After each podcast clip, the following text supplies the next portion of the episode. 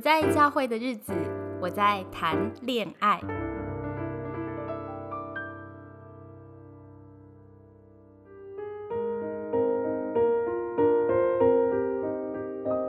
今天很高兴，请到我的好朋友 Roger 牧师再次来聊天。Hello，Roger 好。Hello，大家好。好，我们接着继续聊聊哈。其实把爱情呢跟婚姻当成人生中最重要的事，我们投入在跟上帝建立关系的心力上面一定会减少的。好，可是可是很吊诡是，如果我们跟这个上帝就是爱的源头好像断线了，我们很多罪性会跑出来，我们就没有办法真正的在关系里面爱对方，我们会变得自私啊，或是只想捍卫自己的好处啊，而不会在乎对方。就是前面有聊到的自我中心，那自我中心绝对是亲密关系的杀手锏。我这边想聊一个，我我最近有一个让我情绪很激动的事件，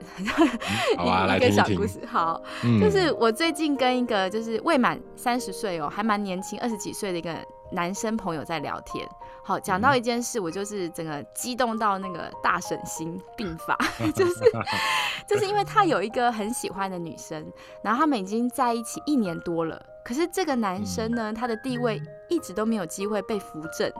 也就是说，呃，女生认为男生不够好啦，可能是经济因素或其他因素，她不满意。那我这个男生朋友也认为是，哦，对我收入不稳的状况下呢，就是好像不配成家。然后我听了就很心疼。那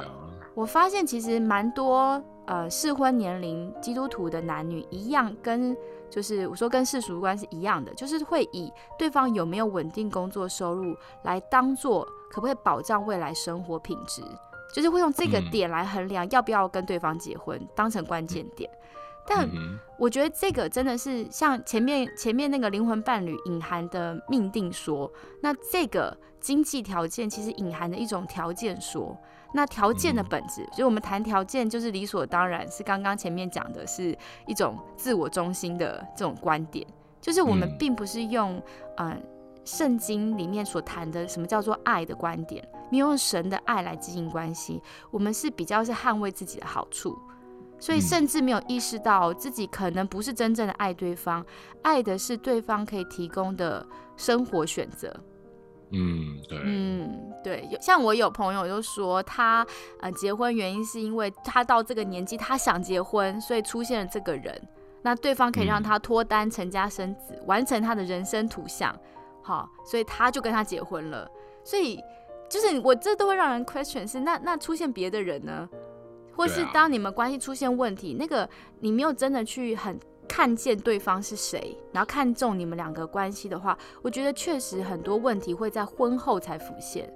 对，嗯，那我听过很多婚姻失败的故事，有的是生了小孩之后，其实夫妻各过各的生活。好，呃，有一些性别传统价值观，就是男生觉得我有给钱维持生计啊，这样就叫顾家。那女生可能就是很失望嘛，觉得这不是叫顾家，还有我们关系啊，你怎么做那么少？他就在失望中把重心放在小孩子身上。所以大概就是我我观察，大概到大概三十五岁到四十岁出头的时候，双方就会觉得，哎，我们这样一起过日子真的很没有意思，哎，我们不如各自追求自己的人生吧，所以就离婚了。这也是台湾哦，就是离婚率最高的年龄区段，就是在三十五岁到四十岁。对，所以，所以我就这就让我在思考说，呃，在我们信仰里面看待婚姻是盟约，而不是看条件。因为看条件，你就会想要更好的，你就换人嘛，哈。嗯，对，所以我也很想，就是嗯，鼓励大家多想一点。是，如果你一开始你设定那个条件，你下错了条件，你就会输出得到错误的结果。所以你真 真的是，如果你想结婚的话，你要想一想，是你为什么要结婚，好，而不是就是哦，只要这个人经济稳定就好，年龄符合就好。好，呃，结婚家庭画像跟我一样就好，就是好像那个 checklist 表，你全部打勾打勾，你就嫁了，或者你就娶了对方，可是却没有思考对方本质上跟你两个人在价值观还有很多呃共同的想法上面有没有交集？对对对啊，所以如果我们和某一个人要考虑进入婚姻关系，那可是我们考量的关键点主要都是一些所谓的客观条件，而不是这个人。他到底是一个怎样的人，他的人格特质跟态度到底是什么。假如我们考虑的不是这个人，那么这一段关系他被取代的可能性其实是蛮高的。因为如果哪一天有另外一个对象，他可以比现在在你身旁这个人提供给你更优质的客观条件，那么很可能他就会，说不定他就被取代了。嗯嗯，所以其实台湾的呃离婚啊、外遇啊，很多状况跟比率可能比大家想的更高一点。我觉得比较像是我们对于这个爱情的想法没有，就是没有发现自己有这个盲点。还有一个很有趣，我有发现就是大家的择偶条件哦。我觉得我们好像在我们的文化里面很重视怎么样降低失败率，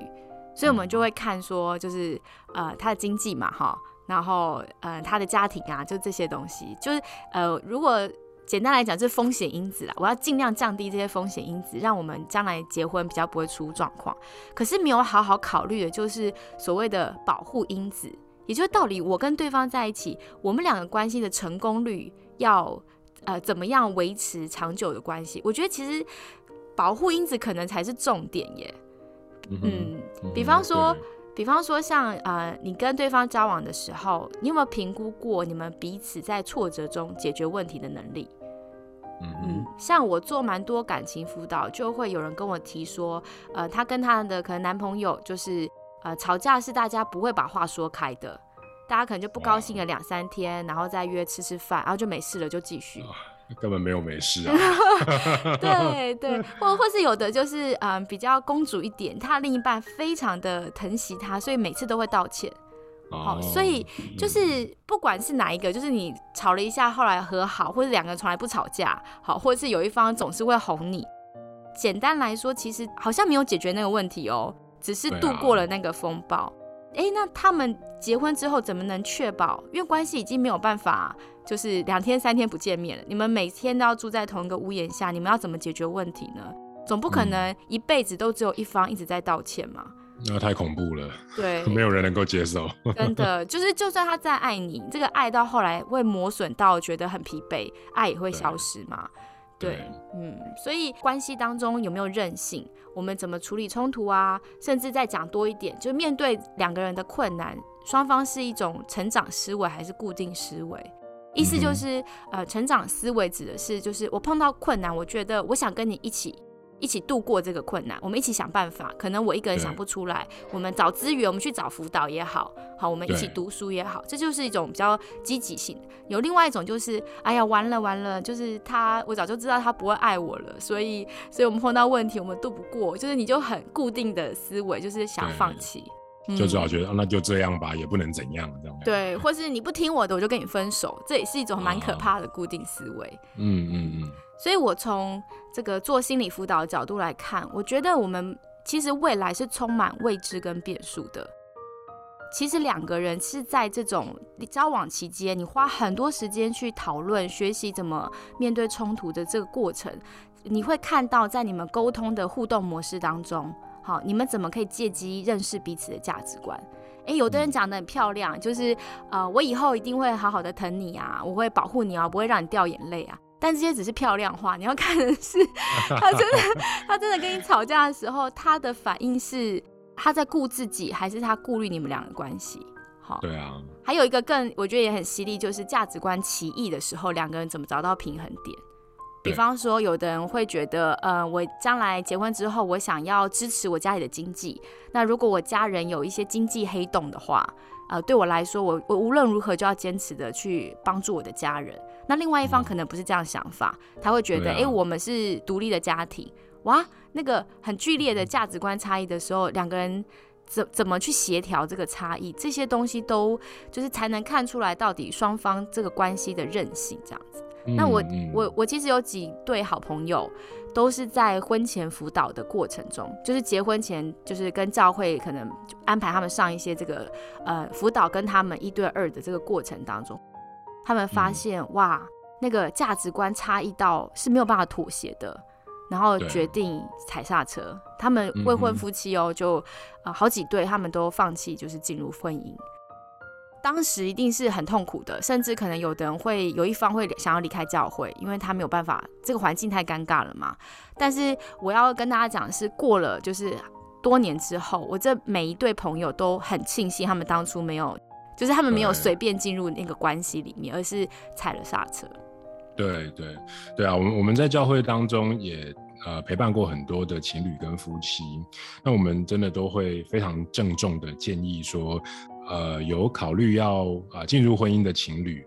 嗯，他们最好结婚呢，不是用那种一鼓作气的冲动来做决定，而是他们需要更深入的好好来认识对方跟你的共识是什么，还有你们的差异是什么。所以我们会想要提倡一种概念，就是说，重点呢，并不是两个人有差异。而是这两个人要如何的跨越彼此的差异，嗯，因为差异一定存在，那重点不是有差异这件事，而是是如何跨越。对，所以也就是说，呃，考虑到要去结婚的这一对情侣呢，他们要培养的，我认为不只是两个人更稳健深刻的爱情，而是要去培养沟通双方差异的能力。好，所以所以实际上来说。每一对的情侣和夫妻都是这样，他们的双方的差异绝对是多过于相同的。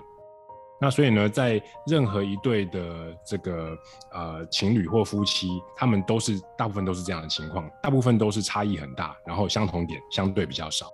所以，爱情跟婚姻的持续力，我认为是在双方呃的爱的表达跟接受，他们是不是能够真的有交流。这是第一点，第二个是能够建立起一个建设性的沟通模式，这两件事情啊，一个是爱的表达跟接受，能不能让双方交流；第二个是能够建立起一个有建设性的沟通模式，这两点是爱情能够持续下去的一个关键。嗯，我我试着理解一下，就是呃，你在表达是说，我觉得你刚刚讲的一个观念，可能很多人会很惊讶，就是原来感情很好的夫妻，他们的差异度还是大过于他们的相同度。对对，没错，是的，我们都以为好像他们是已经就是天生就很像，所以他们走得很顺，但其实大部分契合之类的。对对，大部分不是这样，他们是经过一番努力去沟通那个差异，才会走出这条路来的。嗯，就是你你说的那个建设性的沟通哈，就是即便我们有差异，但是我们怎么样兼顾彼此的需求。不是只有一方完全的放弃他的声音，而是我们双方都倾听彼此的声音。然后，另外我觉得你讲一个也很好，就是爱的表达和接受。因为可能有的人爱的语言不同，有的人就是一直服务对方，可能做很多家事啊，好把什么事都弄好。可是另一方可能需要的是谈心。所以他们两个能不能彼此认识到我们最需要的是什么？然后我愿意聆听你，然后我也愿意用你需要的方式学习去爱你。我觉得简单来讲，就是有聆听，那个爱才会出现。你不懂对方要什么，你也不让对方懂你要什么的时候，其实很多时候生闷气，生到后面就会变成伪单身了。对啊，对，就会觉得说我那我是真的爱你，可是为什么你接收不到呢？然后我也觉得你你你根本没有按照我的需要来对待我。然后两个人就会觉得啊，好好伤心哦，我们是不是不适合？嗯啊，对。我我讲一下伪单身这个概念，我是跟年轻朋友聊天的时候发，就是听到他们这个说法，就他们怎么样面对感情当中的不满意，就是刚刚提的嘛，可能有一些冲突需要沟通，有一些呃障碍需要跨越，但是他们发现，哎，我们跨不了，或是对方不愿意跨，那我在失望下面，我唯一能够自我开解的方式，就是我假装我是单身好了。这样子，我对你的 期待就降到最低了。那有一天我回头发现，哎，原来原来我有个女朋友，或原来我有个男朋友哦，他们就觉得 哦，好好，那还不错，好像吃喝玩乐有个伴。就是 r a 你有听过这种想法吗？你怎么看？我我我也听过，就是夫妻的这种伪单身的状态，这种心态。哦，连夫妻都会有。对啊，对啊，然后就是觉得说啊，他怎么样，他都不能够达到我的期待，或者说他甚至有一种。心死了的感觉是，反正对方没有打算要去回应我的需要，所以他就就就被迫进入一种伪单身的状态。嗯，对，那对，然后他们双方的任何一方好像又不打算去好好处理这个中间的问题，就继续留在这一个呃这个食之无味弃之可惜的这种关系状态当中。嗯，我我觉得这边顺便跟大家介绍，就是有一种。咨商的方式，心理治疗咨商的方式叫做伴侣咨商，就是它会呃帮助你，它是一种资源，把它想象成一种工具，就是透过一个第三者，他会听你们两个人对话，去听出你对话当中两个人的固定的模式。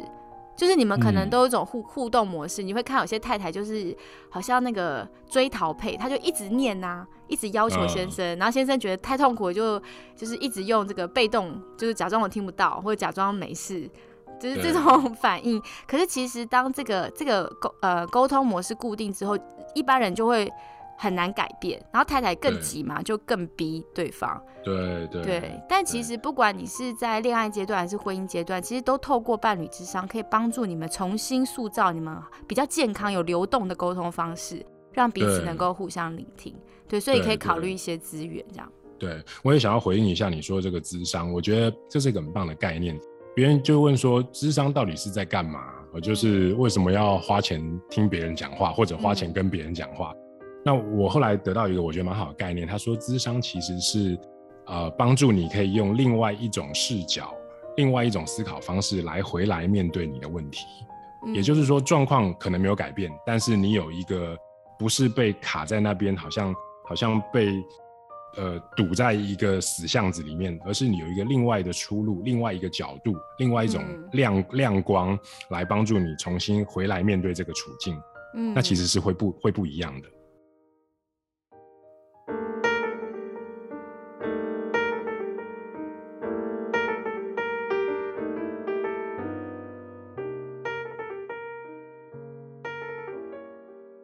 很多的情侣，他们在考虑结婚、预备要进入婚姻的阶段当中，好像大部分的人几乎都没有谈论过，呃，婚姻里面需要形成共识的那些重要的议题。哪些议题呢？譬如说，像是呃夫妻的家庭角色啊，那这个角色，当他们两个人进入婚姻之后，是两个人都继续工作吗？还是谁要工作，谁在家里呢？他们有没有讨论过这些事情？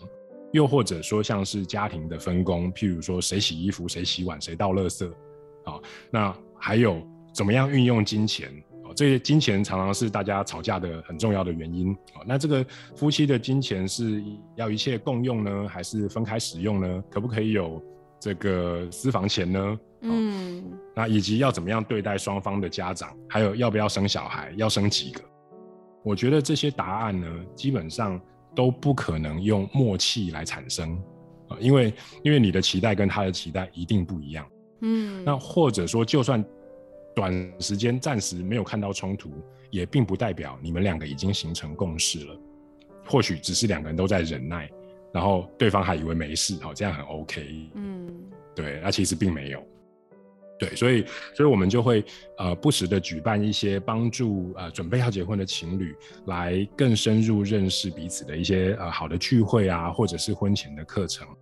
呃，那这些课程或聚会的目的是要来讨论一些呃我们觉得聊起来有点尴尬，但是实际上却蛮重要的的一些婚姻的议题。所以我会强力的推荐啊，想要结婚的情侣最好是能够把握一个资源，叫做婚前辅导。哦，这样的课程真的是很棒的一个课程。那那，但是也会有一些人在听到这个东西的时候，会觉得啊，我为什么要参加什么婚前辅导这种课程啊？呃，会觉得说上婚姻的课到底是有什么用啊？理论跟实物我们都知道差距有很大，对不对？好，或者是我们觉得说我的爱情关别人什么屁事啊？我们的问题别人到底能够帮上什么忙？嗯，对，又又更多的时候是我们觉得我才不想要把我私密的事情让别人知道。所以这些心情，老实说，我们都觉得这是很真实的，也都可以被理解。但是我有另外一个说法，我我觉得是蛮棒的一个说法，想要请大家听听看。嗯，就是说，如果你即将要进入一个非常重要的工作，呃，接受一个更高的职位，而公司这个时候也要求你在你正式担任这个新职位和新身份之前，你需要接受差不多二十到三十个小时的职前训练。那么你听起来你会觉得这样太多吗？还是会觉得很不合理？我觉得大部分人呢都大概会认为应该还 OK，还蛮合理的。蛮合理的啊。好，那假如是这样的话，我们来想象，假如你准备要进入一段呃未来三十年或五十年的一个重要的关系，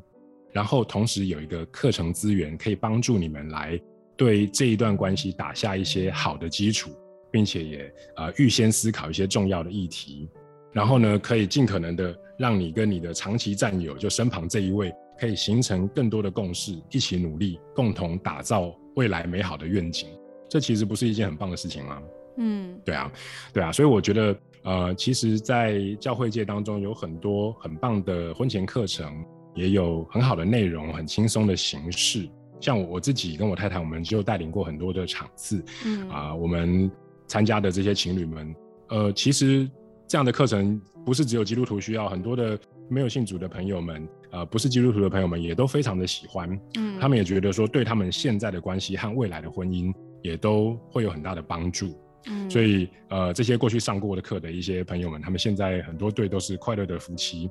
所以我也很乐意跟听众朋友们分享，就是我们正在使用的这个婚前的课程的资源。如果大家听了觉得有兴趣，也欢迎可以留言给我们啊，让你可以有机会取得这些资源。哇，真是太好了，免费大放送，所以欢迎大家去粉砖不在教会的日子留言哈，我会帮你那个跟 Roger 牵个线这样。嗯，我觉得好像可以呃多解释一下，就是像我们刚刚提到提到几个词哈，伴侣智商，然后婚前辅导，我自己觉得这两者有一点差别。那 Roger 你等下可以分享你的看法，伴侣智商比较像是呃实践版。就是举例来讲，我知道沟通很重要，但是我不其实不知道我有什么沟通的困难，或是我们两个人形成了什么样的沟通模式已经固定了、僵化了，那这个东西会有隐忧、有危机啦。对于长期我们将来要处理更多的事情、更多东西要讨论的时候，我们两个要怎么样建立一个很好的这个呃讨论事情、解决歧义的这个模式？所以它比较有点个别化的、具体实践的。对对对对，嗯，那呃，如果你觉得哎，你们你们两个人沟通没有问题啊，你们很多碰到有差异的地方，两个人都可以讨论出一些共识，不管是你退我进，或是我退你进，大家觉得这个权利还蛮均等的，没有人受委屈，哈，很很 OK 的话，那就比较可能不是那么需要伴侣智商。我觉得婚前辅导它提供的是另外一个层次，第一个是。呃，辅导其实有教导的概念在里面，因为很多基督徒进入婚姻，就像我们刚刚前面讲，我们可能有一些社会这个主流价值观的迷思，我们根本没有发现跟圣经里面讲的爱情真真爱是不一样的。我们透过就是上这些婚前辅导，可能是课程也好，或对谈也好，它挑战我们不断去比对我自己的眼光跟天国的眼光有什么差异，然后我学习用天国的眼光来看待我的伴侣，然后学习更爱他。我觉得他是有一种，就是帮助我们超越自己限制更高的眼光。为了就是我愿意回应上帝的呼召，我愿意在我生命中活出信仰，所以我要跟我的伴侣一起来，就是走这条天路旅程这种感觉。对对对，我觉得 Cindy 刚刚讲这两个概念非常棒，它的确是有差异的。交往当中的智商，或者是婚姻当中的智商，还有婚前的这个课程，它都是啊很棒的资源。那我们的我们过去曾经也这样子把这两个结合在一起过，就是来上婚前辅导的情侣们，他们都可以得到一次到两次，就是啊，我们有专人为他们陪他们两个人去对谈他们的问题的这个咨商当中的这样子一个关系，所以我觉得这两者的确是不同，但他们也可以有很棒的结合。哇，这是教会服务真的太好了。对啊，嗯嗯。那如果呃，听众朋友，你的教会可能没有这方面的资源，不要灰心哦。就是有很多的机构有在做这方面的事情，你可以上网去搜寻。对，或者你有兴趣，也可以直接在下面留言询问我们，我们可以跟你分享这样的资讯。OK，好。做一个就是小结后，就是我在想，其实当然我们要考虑择偶这件事情，我们可以考虑经济能力，但刚刚的表达就是在跟大家分享说，这千万不能变成重点，重点应该把它放在就是两个人在关系当中互动的能力，你们怎么沟通啊？你们价值观是怎么呈现的？怎么解决差异的？我觉得还有很多其他方面，比方说，诶，对婚姻的忠诚度的看法。还有你们对养育孩子的期待，其实也有研究指出哦，其实经济根本不是夫妻离异的关键原因，而且很多人分开最后说个性不合，我觉得就是刚刚 Roger 所提的，我们没有建立起那个处理彼此差异的能力。因为老实讲，就像讲刚刚说的是，夫妻的差异绝对是比同相同地方多很多，所以每一个人都个性不合啦。对对啊，所以我们我们再好的朋友啊，还有跟我们一起就是从小长大在家庭当中的家人，都可以跟我们有冲突，何况是一个来自就是跟你完全家庭背景不一样的另外一个人。那在预备这个题目的时候，也有一些呃，我在就是脸书上有跟朋友聊一聊，那有一些朋友也点出有一种心情是在台湾哦，有些人是没有想那么多，有些人是就算想了。但他很容易因为家里催婚，就是这个外在社会压力，还有他的岁数到了，他就妥协。他们会最后可能在一个能选的选项当中挑一个相对没有那么糟糕的选项，就凑合的过日子。过了以后才发现，哇，这个凑合过日子就是未来就是不一定合就对了。所以我觉得讨论婚姻有一句话很经典，就是婚后流的泪都是你婚前脑袋进的水。对，都没想清楚这样子。对对，但是这真的是不容易啊！我们好像刚刚一路讲了很多，我们休息一下，我们要进入下一个阶段重点喽。好。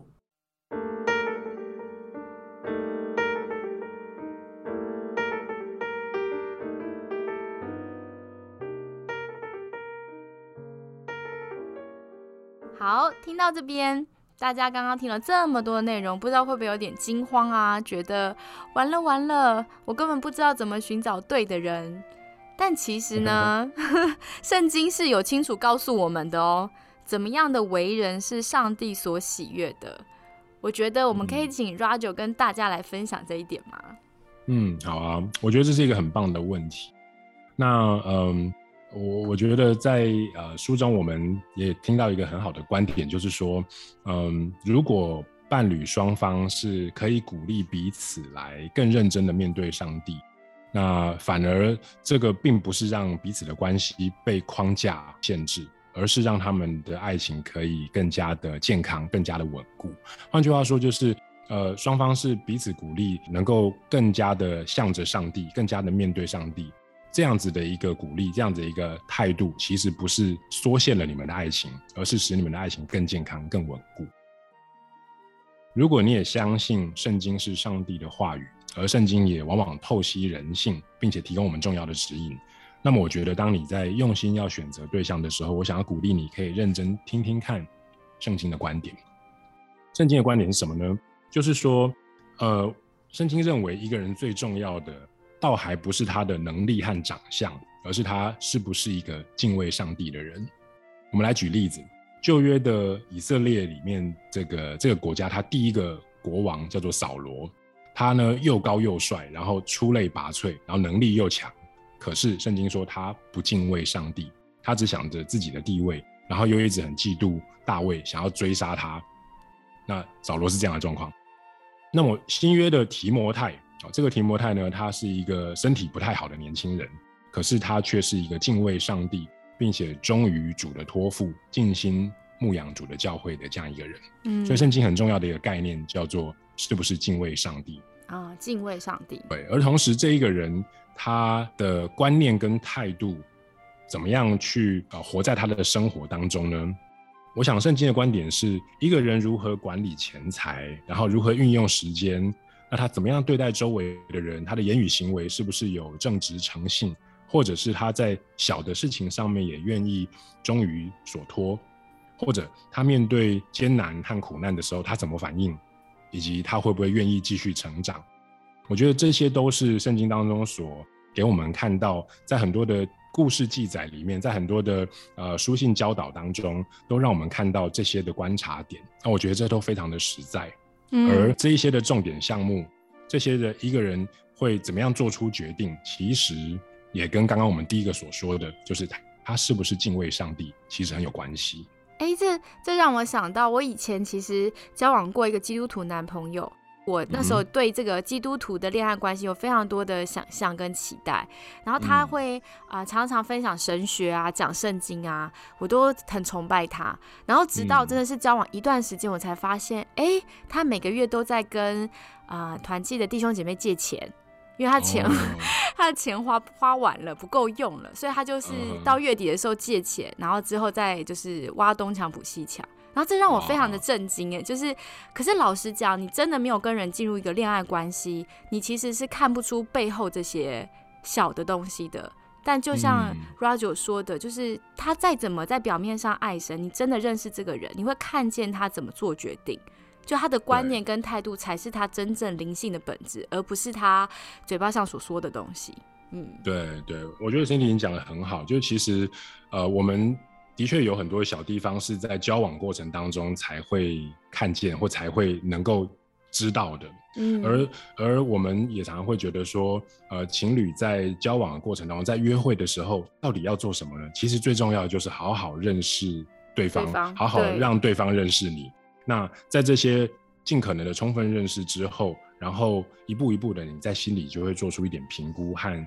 决定，是我有没有可能接受这个人，跟他一起走未来的三十年或五十年。呃，如果当我知道了这些，呃，看起来表象跟真实的情况有落差的时候，我是不是能够承受得住？我是不是能够接受他？这些也都是在进入婚姻之前需要去考虑的事情。嗯对对，所以我觉得说，呃，其实啊，一个一个人他如果是知道他自己要对上帝负责，这样的人他在生活当中怎么样分配资源，他如何待人处事，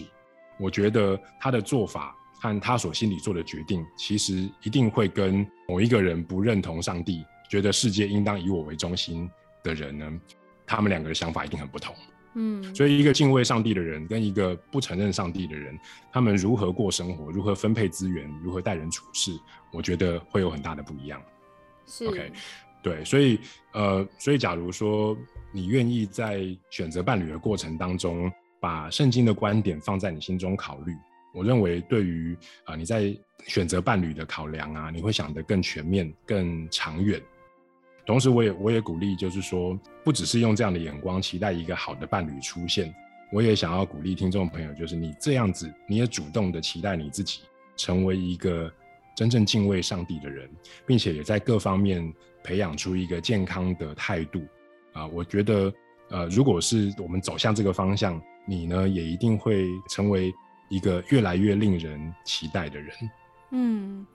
对，如果是像我刚举我那个恋爱经验的例子，如果是条件说，可能你心中想啊，这个人不够敬畏上帝，你就打叉。就我觉得这就这就落入那个所谓的条件说。我像我那时候碰到这个状况，其实我是去跟对方先沟通这个差异，价值观的差异。对，嗯然后当然我那时候很年轻，所以我沟通不是很好，好，因为我跟 后来真的是没办法，我就跟他说，如果你在改的过程，你不要跟别人借钱，你跟我借钱好了。我觉得这也不是一个好方法。但是这嗯重重要的是，因为我们很年轻嘛，我们可能想不出来怎么解决问题，但我们发现有些东西不对劲，所以我那时候嗯其实去找了辅导。然后我跟嗯他有常常有就是透过恋爱辅导帮助我们去解决我们一些问题，然后一起去想怎么样才是符合信仰的价值观。然后经过一番努力，发现其实真的不适合的时候，我觉得其实分手也是一种对信仰非常负责任的态度。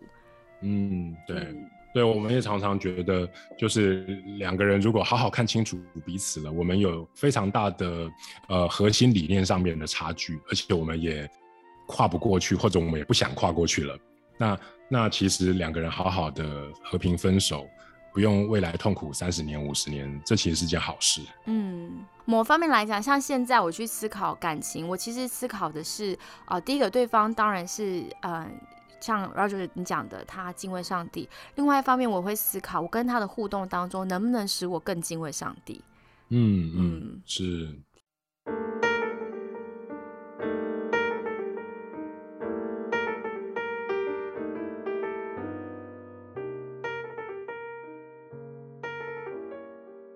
嗯，我们节目的预设立场有说，想结婚呢，要聚焦的不是如何找到神为我预备的那一位，而是搞清楚我为什么要结婚。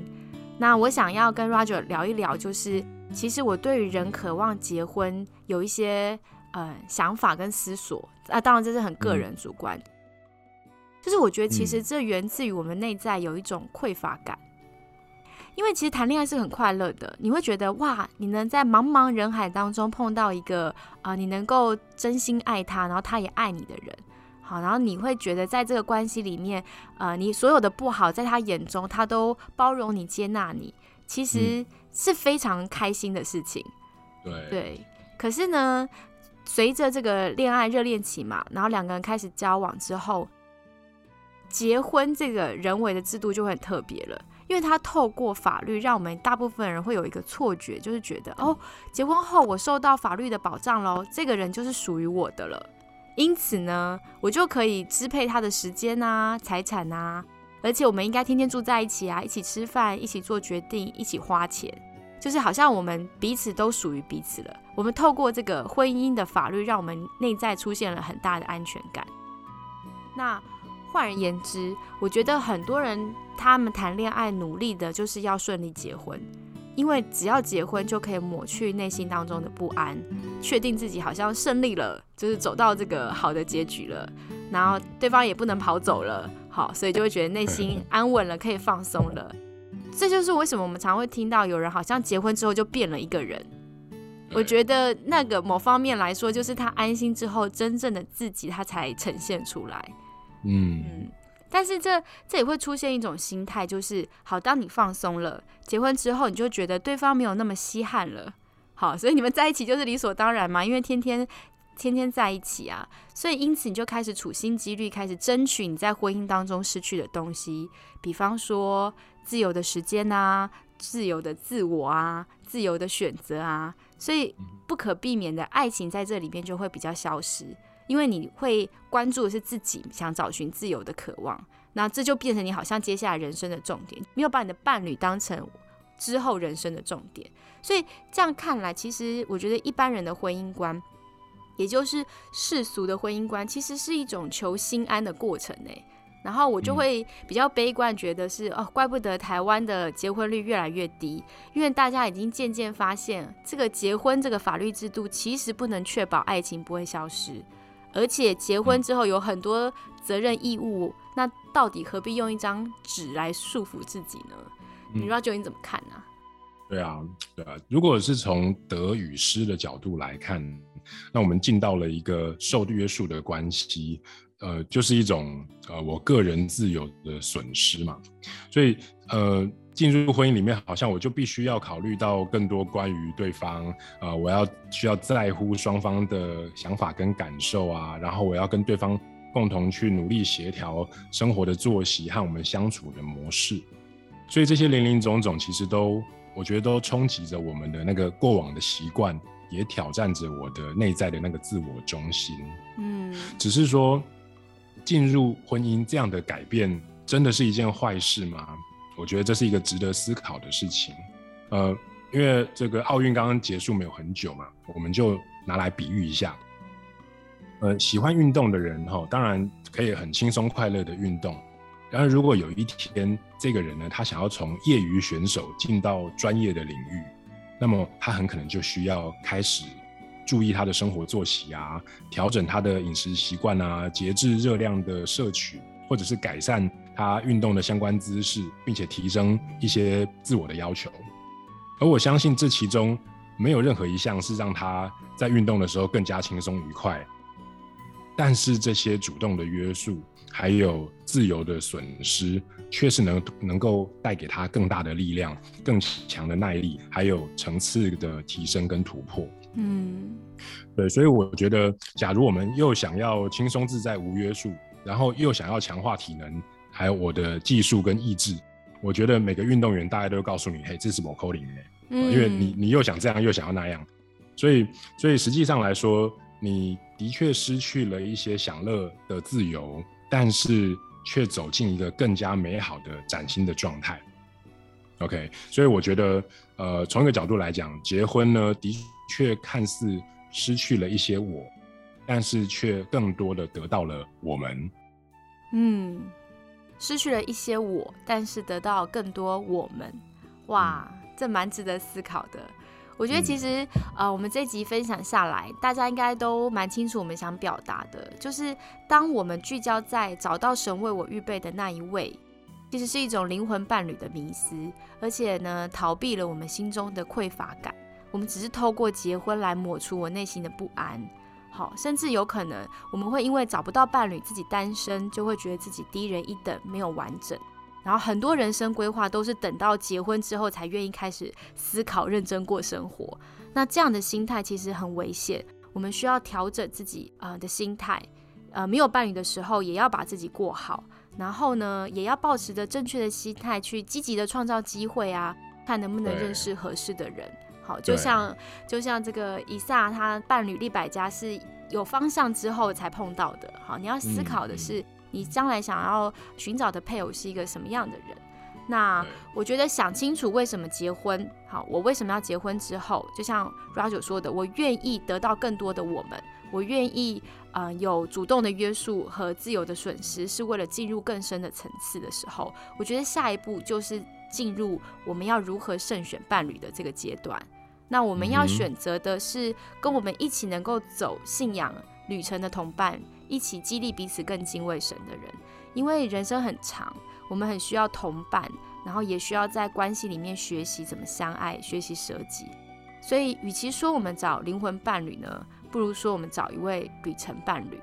我觉得我们应该接下来好好讨论伴侣这个旅程伴侣这个概念。那我们就啊，在下一集节目当中跟听众朋友更多的分享喽。好，好，那今天谢谢 Roger，拜拜。谢谢，拜拜，拜拜。